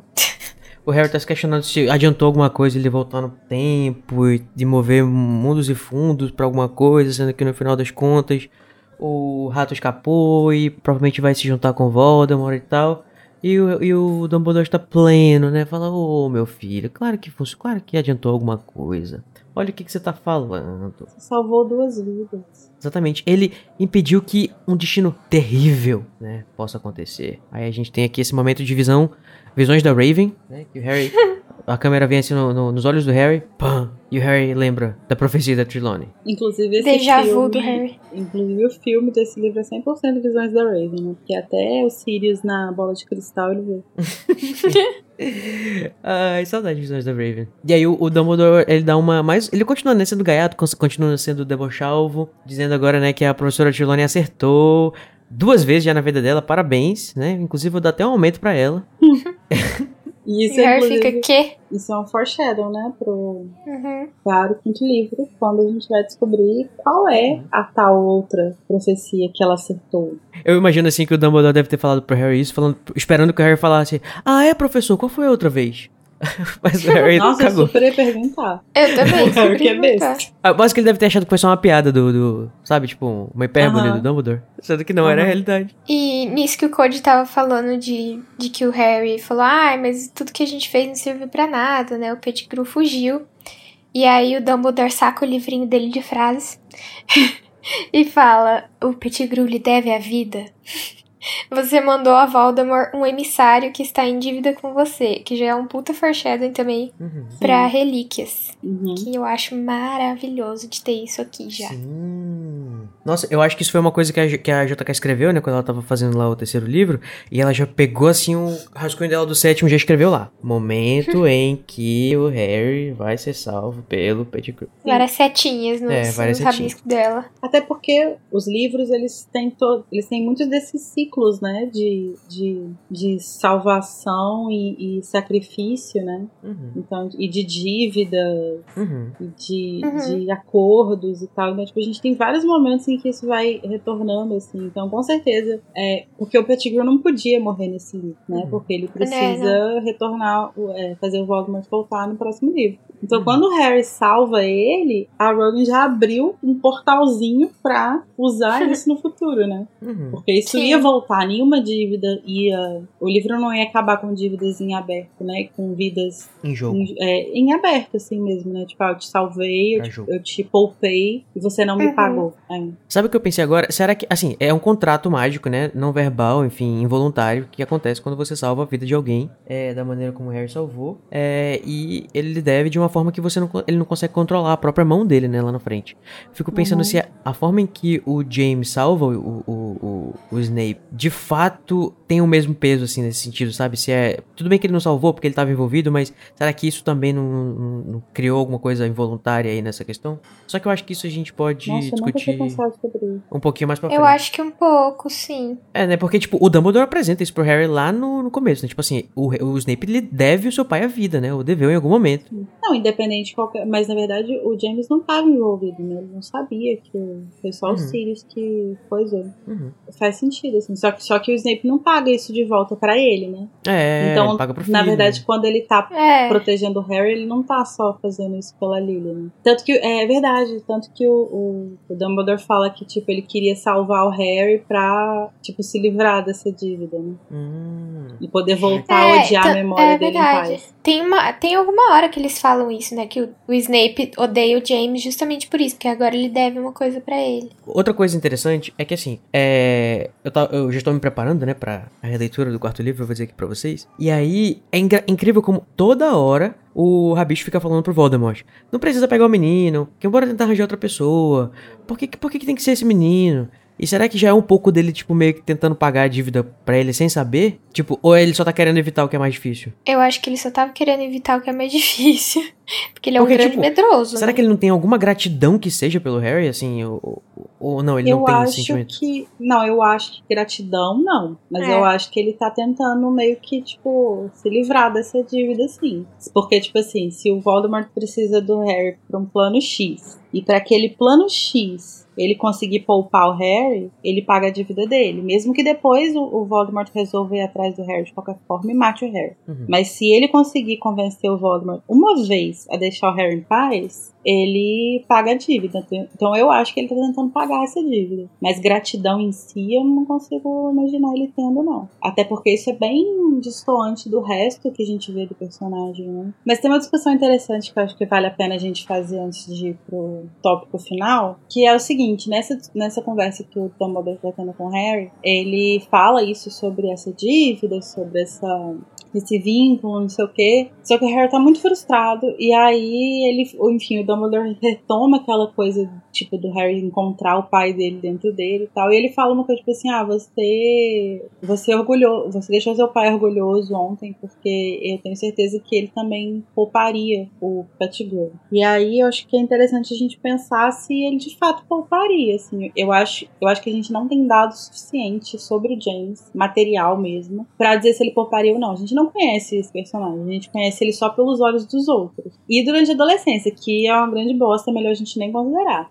Então, é, eu não sei real, assim, porque se a gente for pensar os parâmetros que a gente tem de pessoas similares ao James, assim, pessoas que se aproximam do James e que a gente conhece adultos, seria o Sirius e o Lupin. E os Uhum. dois estavam dispostos a matar o Pettigrew Dispostos a matar. Uhum. por causa do que eles fizeram, do que ele fez com o James. Então, se fosse o contrário, se fosse tipo o Sirius que tivesse ameaçado e o Pettigrew tivesse ca- causado a morte do Sirius e ali fosse o James e o Lupin, será que o James não teria matado? Será que o James teria poupado o Pettigrew? Ah, pelo que eu pouco conheço do James, eu acho que ele teria matado. Eu acho que, tipo, o Dumbledore está fazendo uma, um momento pedagógico com o Harry, sabe? Ele tá dizendo assim, ah, Harry, Sim. tá vendo como é? Assim, sabe? O seu pai realmente não ia gostar que você tivesse feito isso, sabe? Ele tá, aquela estrelinha, ele tá olhando pra você feliz porque você fez a escolha certa. Sabe? Uma coisa assim meio, é, tipo, dando valores pro Seus Harry. pais estão sorrindo no céu. Uhum, É, é tipo isso. Mas assim, eu também acho que assim, se o Sirius, vamos, vamos imaginar que o, o, o James tendo o Harry e acontecesse a mesma coisa com o Sirius, o Sirius, tipo assim, sabe? Fosse privado de ver o filho dele porque ele foi pra puta que pariu das cabanas, não sei o quê. e tudo mais. Eu acho que ele ia voltar. Mas, é, novamente, né? Acho que a Larissa tem razão. A gente não tem conteúdo suficiente. Vai que ele era uma pessoa É. poliana. É, eu acho que a gente não tem dado o suficiente, porque, tipo assim, igual quando a gente tava discutindo o negócio lá da dívida.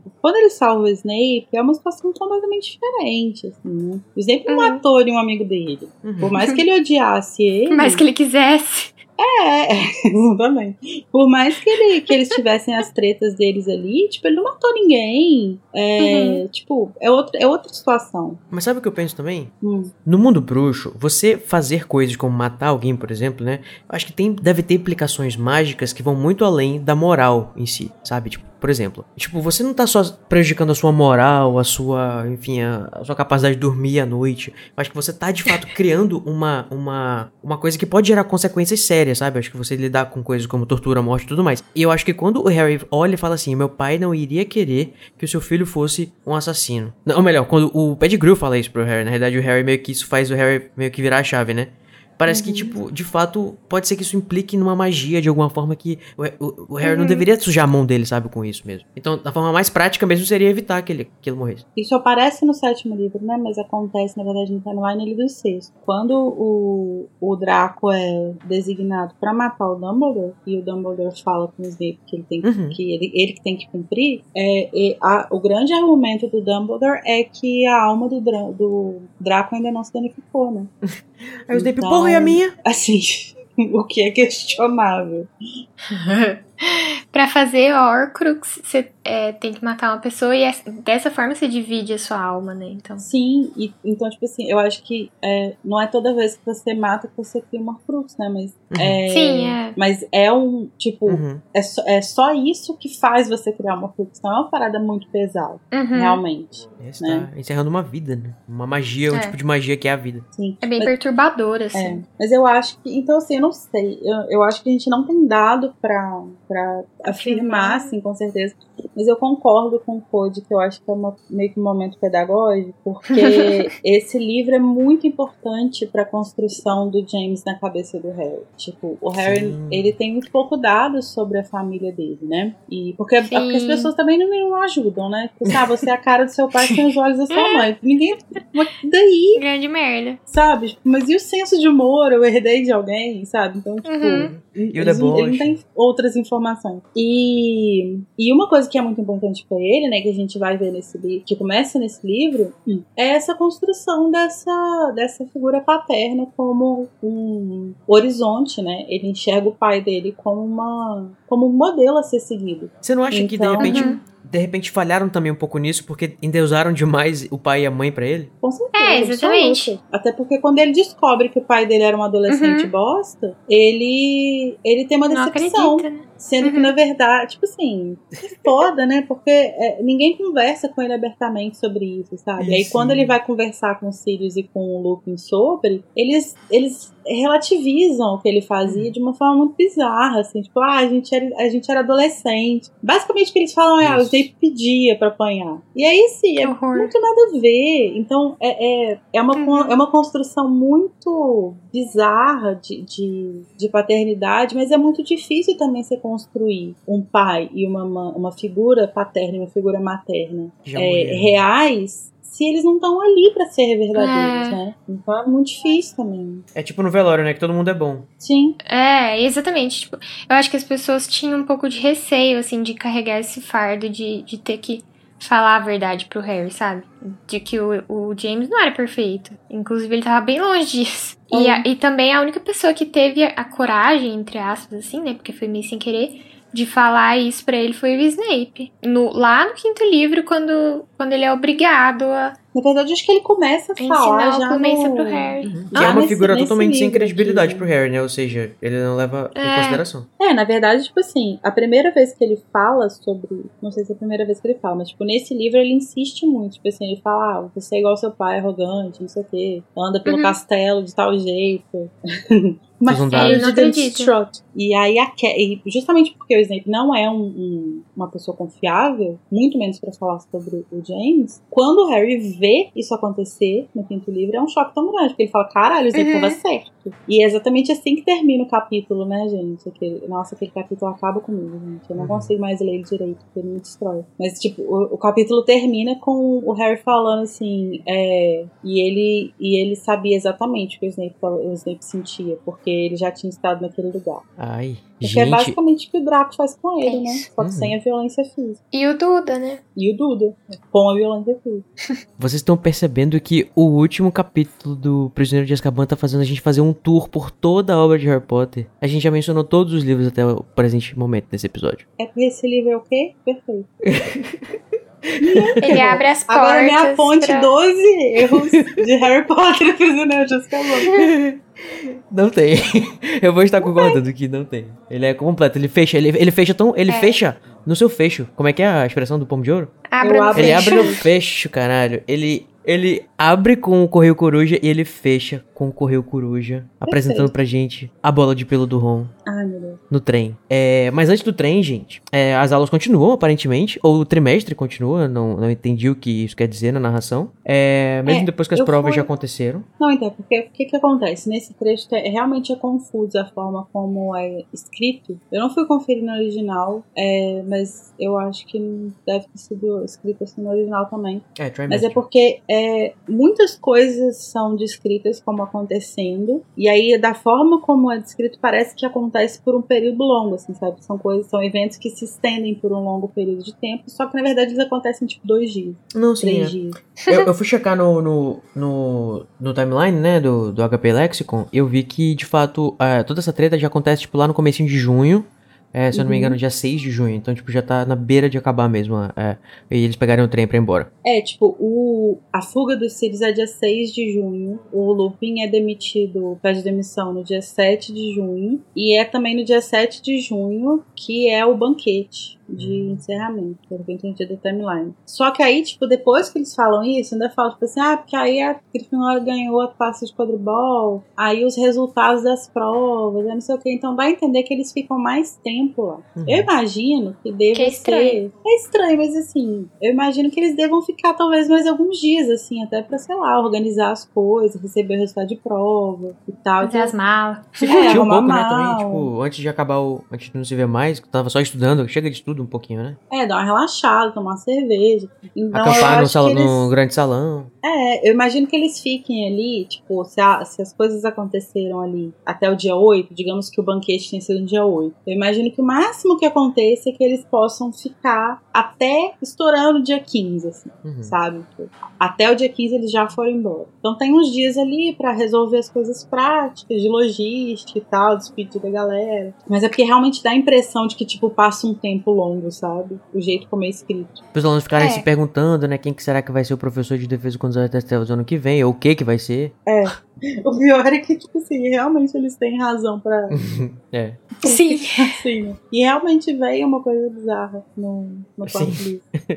Vai vir coisas bizarras, né? Nunca vai deixar de estar tendo. Mas sabe quem que não está muito feliz nesse fim de aula, não tá curtindo muito bem esse tempo antes de morar pra casa? Ele mesmo, Draco Malfoy. Nossa, gente, esse menino nunca tá feliz. Vocês já É, então, é exatamente isso que eu ia falar. Também, o que, que ele curte? Nada. Absolutamente nada. É, Ele é muito chato, gente. Que menino chato. É, insuportável. e aí ele tá puto que o Bicurso fugiu. E ele queria que o Bicurso morresse. Gente, não dá pra defender, né? Não dá. Eles, eles colocam luz no fato de que o, o Draco e o pai dele foram outsmarted, né? Eles foram enganados, foram, enfim, tipo, levaram a pior do guarda-caças. É porque não basta ser anti-direitos dos animais, né? Você tem que ser classista, racista. Porque existe uma questão de raça ali também, né? Uhum. Porque não é só porque ele é guarda-caça, porque ele é, ele, é, ele é claramente meio gigante. Uhum. Então. Sim. Ai, gente, tudo de ruim esse menino. Tudo de ruim. Castigo ter que dividir uma casa com ele. Mas outra pessoa que tá aí chata também, insuportável, né? É esse Percivaldo aí, ó. o Percy. Será que o nome dele é Percivaldo? É Per- Percival. Percival. Eu vou chamar de Percivaldo. O Percivaldo tá aí, ó, querendo, prometendo mundos e fundos, falando que quando entrar pro ministério vai revolucionar tudo, vai apresentar um monte de proposta, não sei o quê. E no fim das contas ele vai fazer caldeirão, né? Aliás, vai nem fazer caldeirão, ele vai falar sobre caldeirão. E, É, e sobre falar a que caldeirão do tá muito caldeirão. mania. Mas assim, Ele é muito estagiário. É, ele, ele tem uma mania, assim, talvez porque ele é, é uma figura de autoridade, né? Entre aspas, em Hogwarts, né? Ele é o, o grande monitor, né? O, o, monitor dos monitores. Aí ele deve achar que ele já vai chegar balando no ministério, né? Eu vou mudar esse negócio aí. E aí, né? Enfim, o que que acontece, né? Vamos ter ele chupando a- a- as bolas do, do Crouch logo logo. Mas assim, ele tem um ponto aí que tem coisa de segurança pra ser revista aí no Ministério, do, Ministério da Magia, hein? Isso aí eu vou dar pro menino Percivaldo. Pense Sim. no pessoal burro para, pra segurança. Vou te contar. E, assim, parece que o Percy arrasou, né, na- nas provas também da, do fim do ano. Quem não arrasou, infelizmente, né, ou felizmente, né, porque vai impulsionar o seu sucesso, são os gêmeos. Eles não conseguiram tirar uma, a quantidade suficiente que eles deveriam. Inclusive, vamos conversar mais sobre isso nos próximos capítulos, nos próximos episódios. E nisso a Hermione já, já fala que ela desistiu de estudos dos trouxas e, e como ela já tinha desistido de adivinhação, os horários dela vão ficar normais, né? E Uhum. aí a gente chega à conclusão de que as disciplinas optativas aparentemente continuam tendo os mesmos horários incompatíveis e impossíveis para os alunos, né? Hogwarts É, e Estudarem, tipo, sem um vira-tempo. E aí, tipo assim, a Hermione, ela tava fazendo quatro disciplinas optativas, né? Estudo dos trouxas, adivinhação, aritmancia e runas. E trata as Uhum. criaturas E aí mágicas ela também. e traz criaturas mágicas, sim. Então ela, ela largou a adivinhação, ela desistiu de estudo dos trouxas, então ela fica com três disciplinas. E aí, aí- e aí ela não precisa de mais de vira-tempo? Acho que ela tirou a que dava pra, pra caber. Ela já tem acesso ao próximo calendário ela do ano que vem? não. Eu acho que a Hermione tá com É. muito privilégio nessa escola. ハハハハ。Realmente, não tinha pensado nisso. Susan Sontag que nos perdoe. E, né, Grifinória ganhando, pra variar, né? Desde que o menino Harry pôs o pé em Hogwarts. Tem Grifinória todo Uhum. ano. Que ele não é recalque, tá, gente? É apenas um- uma constatação. Parabéns, Grifinória. Vocês arrasam. Ah, E... Parabéns. Inclusive, não só- merecido. É, sim, merecido. Inclusive, não só ganharam a taça de quadribol, a taça das casas, mas Harry e Ron passaram em poções. E passaram também em adivinhação. Agora eu me pergunto, pra que estudar adivinhação, gente? Tipo assim, pra que, que o Harry quer estudar adivinhação? Por que, que ele não simplesmente vai embora? Porque ele nem precisa disso pra ser aurô. Não, É, e, e, tipo, beleza, né? Ele tava lá no terceiro ano, aí fez. Por que que continua no Uhum. quarto, no quinto? É pra poder prestar atenção na Nossa, Trelawney. você Aproveita, mas. É porque ela é legal, porque ela é divertida. É porque é pra ter a- o alívio cômico no livro, gente. Das, as aulas dela e o, e o futum de incenso. É verdade. A única coisa que acontece é que, que deixa o Harry tristo nesse finalzinho é que ele se toca que ele não vai poder morar com os Sirius e que ele vai ter que voltar pra casa dos Dursley. E isso dá Sim. muita dó. Mas alguém tem que contar pro Harry também, tadinho, que mesmo que o Sirius estivesse inocentado, ele provavelmente não ia poder morar com os Sirius, né? Por causa da proteção lá. Uhum, Ele é, provavelmente tem ia também. ter que ficar nos Dursley ainda. Mas talvez ele tivesse, tipo, a casa do, do, do padrinho pra ele passar, enfim, né? Lógico que ia ser melhor. Mas Uhum. ele já tava fantasiando com uma parada que provavelmente não ia acontecer exatamente como ele Sim. E por falar nos Sirius, ele manda uma cartinha também pro Harry, né? Enquanto eles estão no trem voltando pra casa. Ai, que dia achei isso na janela, gente? Esse, esse troço que fica batendo na janela. É a, É a mais nova bola peluda do Rony. Ai, que delícia. E nessa carta que o Sirius manda junto com a Peach, ou pelo Peach, é a nova coruja do Rony, né? E essa carta, ne- nessa carta ele ainda não usa os codinomes do Bicurso e dele mesmo, Uhum. né? Que seria almofadinhas. E aí, gente, o que, que vocês acham da tradução do nome da Peach, ou Peach? Uhum. É, aquele, né, primeiramente, né, mais uma vez, que nem o Fox, é o, né, vamos, não vamos o- Desculpa, eu vou é, o coruja. É tudo, toda vez, né, a fênix, a coruja, a gente usa... Porque na feminino. minha cabeça é A. Eu acho que a, a Lia traduziu em alguns momentos como a também, né? Porque acho que só vai aparecer Eu que é, só vai sim. aparecer ri, É. depois que o Ron já é, já personalizou a, a coruja, né? Então, que geralmente é isso, né? Em inglês a gente chama de it quando a gente é um animal que a gente Uhum. não conhece, depois vai pro, pro pronome quando é um animal, sei lá, um pet, alguma coisa assim. Eu, eu acho que meu erro tem fundamentos. E o Pigwidgeon, né? O, o- que seria uma mistura de porco com pombo, que é um- uma coruja fofinha. Eu achei legal a tradução, não tem nada a ver, né? O, o Peach, ou Peach, que não tem o T, mas eu leio na minha cabeça Peach, aquela cantora. É, é, eu acho que é bacana, porque parece pititinho, pi, piquititinha, sei lá, sabe? É, nesse sentido. Nesse sentido faria sentido.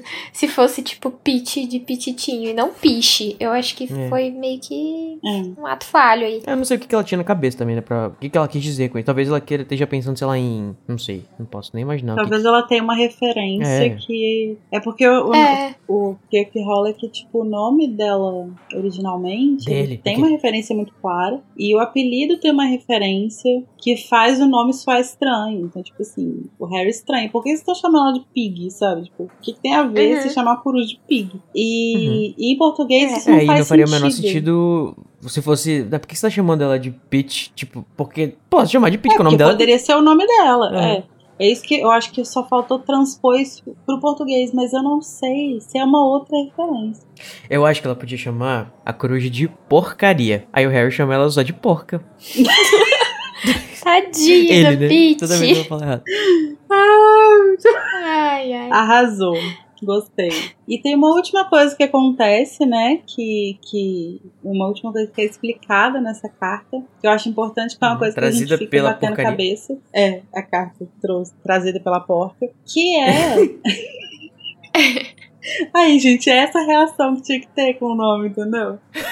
que é o rolê da Firebolt e do, do, da, do desvio do, do Sirius, né? Tipo, como que ele vai parar lá em Surrey, que é onde o, o Harry mora. Porque, tipo assim, ele tava em Azkaban, Uhum. né? Que é lá em cima. Sim. E aí, tipo, ele atravessou o mar, aí chegou em terra, aí ele foi lá embaixo ver o Harry lá nos Dursley, e depois ele subiu pra Hogwarts, tipo, nada a ver. Uhum. E aí eu sempre Sendo que Harry ia pra isso. Hogwarts. É, sendo que Harry ia pra Hogwarts. Então, tipo assim, eu sempre achei muito burro. Mas eu vou fazer a minha passada de pano pro Sirius aqui, o que é uma coisa inédita. Mas é o seguinte, essa quarentena colocou muitas coisas em perspectiva. e eu me peguei, eu, uma pessoa extremamente sedentária, preguiçosa, que se pudesse pegar Uber pra ir na padaria da esquina, me peguei saindo para andar, tipo, a esmo, sabe? Tenho que ir no médico. Aí eu vou no médico, é 9 horas da manhã. E aí eu fico andando aleatoriamente até, sei lá, É, quando você vai ver, você tá em Surrey. É. Quando você vai ver, E aí eu fico em imaginando. Santos. E aí eu fico imaginando que, tipo assim, isso porque eu tô presa em casa há oito meses. Imagina ficar 12 anos preso num lugar. Realmente deve ser É, uma, realmente. uma sensação muito incontrolável até, sabe? Tipo, de você, tipo, agora eu tô livre, eu vou andar, eu vou, tipo, sair. Uhum. Nossa, o menino Esticar tá lá do outro lado do Hum. mundo, foda-se, eu vou andar, não, eu posso tentar. Se eu morrer no meio do caminho, o que eu vou fazer? Aí você vai. Então eu, vou dar essa. A gente não sabe também se ele pode ter ido de, de noite bus, né? Porque se um gato pode tirar ouro de, de Gringotts, por que, que um cachorro não pode andar de noite bus? É verdade. Inclusive, ele explica também com essa carta, né? Que foi o bichento que fez o rolê da, da Firebolt. Bichinho perfeito. Além de tudo, é office boy. Tem o fechamento desse livro com o bichento, que é o Ron fazendo as pazes com o bichento. Ah, é verdade. Essa cena é linda, ele entregando a porca pra ele cheirar e aprovar. Gente, agora pra mim ela chamou a porca, acabou. Então, gente, se você não dava nada por esse capítulo, porque achava que ia ser só um, um blá blá blá de pós história pós-clímax, né? A gente conseguiu aqui fazer o quê? Um tour por toda a obra de J.K. Rowling. Então chegou a hora da gente procurar, cavucar nesse capítulo maravilhoso, totalmente fechadinho, redondinho, delicioso. Alguma coisa pra gente encrencar no nosso momento. Avada Kedavra! O que, que vai ser? O que, que vai estar tendo nesse capítulo que dá aquele ódio, aquela raiva, aquela vontade de matar? Então, vamos lá. É, o que, que vai ser Larissa Zanfergini, quer dizer, Larissa Andrioli? Olha, meu avado nesse capítulo, ele foi muito fácil. Meu patrono também foi. Porque ele tem um combo, que é a existência do Pirraça e a existência do Draco. Os dois sendo insuportáveis. A Então, 50 assim, km por hora. eu vou mandar uma avada ali, tipo, duplo, sabe? Tipo, que se bifurca Hum. pra ir nos dois. Muito bom. Eu acho que foi merecidíssimo. E o meu Avada, assim, né, vai ser também pra outra peça que apareceu nesse capítulo. Essa pessoa é detestável, essa pessoa fudida. Ele mesmo, Cornelius Fudge, esse grande merda, esse grande incompetente. Que ainda bem que é incompetente, né, nesse caso. Mas, enfim, incompetente e consistente, tudo que não presta. Avada que dá pra Fudge. Velho, você matou o ministro. Matei o ministro agora, né? Olha só. E o seu, Luísa? Qual que é o seu Avada Kedavra, amiga? Tá com muito ódio no coração? Então, eu concordo muito com o seu Avada e com o da Larissa também. Então, poderia ser o meu. Mas eu escolhi que o meu Avada vai ser pro fato de que o Harry percebe, né? Que ele não vai poder morar com o Sirius, porque até então ele não sabe da, da magia Não. da mãe dele e tal. E, consequentemente, a gente também não sabe. E eu lembro muito bem, assim, de quando eu, eu me deparei com essa cena. Que eu fiquei tipo, nossa, que bosta, ele não vai morar com o Sirius. Porque eu fiquei imaginando mil coisas legais que eles poderiam fazer juntos, sabe? Uhum. E acho que o Harry também pensou um pouco nisso, então. Poxa, Ia ter forte de travesseiro e de pijama e tal. Ia ser bem legal. Comendo feijãozinho de todos os sabores junto. Nossa, mas sabe o que eu fico pensando? Gente, não, não me levem a mal quando eu digo Sirius. Longe de mim. Tá, tô só viajando aqui agora. Sabe aqueles filmes que tem. Eu tô. tá, tá vindo na minha cabeça uma referência, mas eu não consigo lembrar o nome. Mas que tem, tipo, aquele cara que, que quer se divertir a qualquer custo, porque, sei lá, porque ele tem muito dinheiro, ele quer obrigar as pessoas a, a se divertir com ele. E, não, não pode descansar agora, a gente tem que brincar, a gente tem que não sei o que. Não. Eu fico imaginando que o Sirius ele tem tanta energia guardada que eu acho que ia ser cansativo, sabe? Porra louca. Tipo, no Sim. início ia ser maravilhoso, mas depois o Harry ia ficar assim, velho, peraí, eu tenho que fazer um dever aqui, ó. Eu tenho um. a McGonagall mandou uma redação e ele, tipo, não, que estudar o quê? Vamos fazer não sei o quê. Eu sei transfigurar, então eu vou te ensinar. Sabe, eu acho que ia chegar um momento que o Harry ia falar assim, velho, não tempo. Vou voltar pra casa dos Dursley. Só pra eu estudar. Desse momento, assim, que não, é, não foi bem uma vada, né, Luísa? Foi um momento, assim, triste e tal, de memórias. Acho que até pra gente amarrar aqui com o nosso momento que deixa a gente feliz, deixa a gente com aquele quentinho no coração. Momento Expecto Patronum!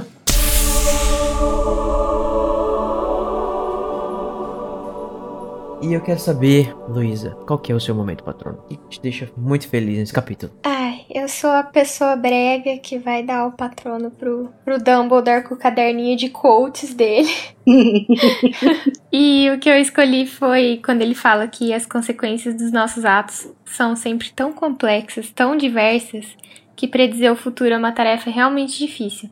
E isso pegou assim na minha ferida, porque é uma coisa que eu tenho que pensar constantemente hoje em dia pra não surtar. Uhum. Então, esse é meu patrono. Parabéns, Nossa, Dumbledore verdade. arrasou mais uma vez. Né? Não adianta a gente ficar tentando prever o que vai acontecer, né? Que as coisas nunca vão acontecer como a gente esperava que fosse. Sempre vai ter uma variável diferente. É Exatamente. verdade. Uhum. E o seu, Larissa? Ah, gente, meu patrono, como eu disse que o filme do Prisioneiro de Azkaban destruiu minha adolescente, Essa cena foi uma cena que, tipo, moldou minha adolescência. Real, assim, tipo, eu amava isso. Eu juro pra vocês, eu queria poder projetar cenas da minha, das minhas memórias, assim, para as pessoas verem. Eu, tipo, gritar. Eu tinha uma amiga que lia Harry Potter comigo, né? Ela que me emprestava os livros. E a gente, tipo, interpretava as cenas, sabe? Oh. E essa era uma das cenas que a gente mais fazia. Eu amava que é a cena do estendido do Potter. Essa cena, tipo, eu leio o livro esperando para chegar nessa cena. Essa é a minha cena favorita do livro inteiro. E eu sei que, tipo assim, ela não é uma, uma cena que necessariamente é positiva, que, tipo, mesmo pro personagem, que é um personagem que eu gosto, assim, tipo, é uma cena que ele tá coitado, né, um pouco fora de si, mas é uma cena que naquela época ela me divertia tanto, eu achava tão engraçado, Sim. que para mim ela é, tipo, um, um, um marco, assim, pra mim esse livro,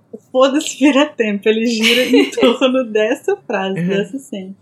É uma sua memória um positiva, né? É o patrono, amiga, é isso. do Potter. Sim, Ai, e, essa, e essa é uma coisa legal, já que esse é o último patrono do, do livro, né? Do da, livro da temporada, é, é muito curioso, porque essa, essa cena faz parte, essa cena que eu descrevi, né, deu falando dessa questão, essa frase, essa cena, esse livro, eles fazem parte de uma época da minha vida que, tipo, é uma época que eu guardo com mais carinho, assim, sabe? Que é, tipo, 2003, 2004, assim, que foi a época que eu era mais obcecada com os livros, assim. É, foi quando eu, tipo, surtei com eles mesmo. E é uma época que, de fato, assim, se eu tivesse que produzir um patrono, definitivamente eu, eu teria várias memórias desses momentos, assim, pra, pra ser combustível do feitiço, sabe? Ai, que lindo. Então, que lindo. definitivamente Estendendo do Potter é, é real um patrono pra mim, sabe? Ah, eu amei. Eu também. O seu patrono está aqui comigo.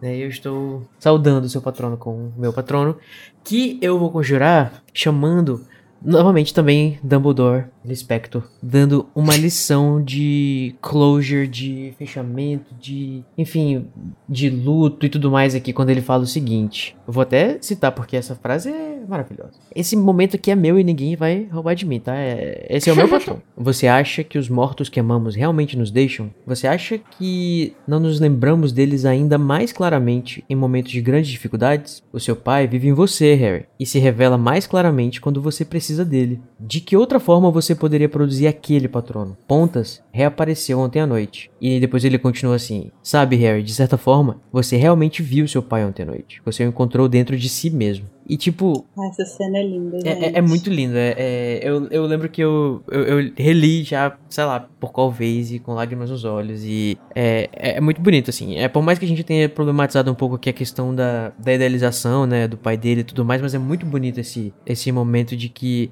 o Harry percebe o quanto que, que, que, as pessoas, né, que até já deixaram ele, enfim, fa fazem parte dele e ajudam ele a vencer é, os dementadores da vida e tal. É, é, é, muito bonito. Mas eu acho que Sim. eu acho que a, a, a, essa questão da, ide da idealização do James e tal, isso é uma coisa interessante de se debater e eu acho que isso tem consequências pro Harry também ao longo da, da saga. Mas ao mesmo tempo, eu acho que essa frase também ela não é só sobre o James, sabe? Ela é uhum. é muito sobre o próprio uhum. Harry. Então, é, é, eu acho que quando ele fala é, você o encontrou dentro de si mesmo, ele não tá falando que ele encontrou o James dentro de si mesmo. Ele tá falando que ele encontrou o que que o James inspira uhum. nele dentro dele. Sim. Então, tipo assim, se é essa que é isso que essa é imagem que você tem de seu pai, então foi isso que você encontrou dentro de você. Uhum. Não importa se seu pai não era essa pessoa, como uhum. você vai ver no futuro, sabe? É, se ele te inspira isso, então que bom, sabe? Se agarra nisso, né? Sim, é isso que, que, que vale, assim. No filme, quem fala essas coisas pro Harry é o, é o Sirius. E aí, depois, no,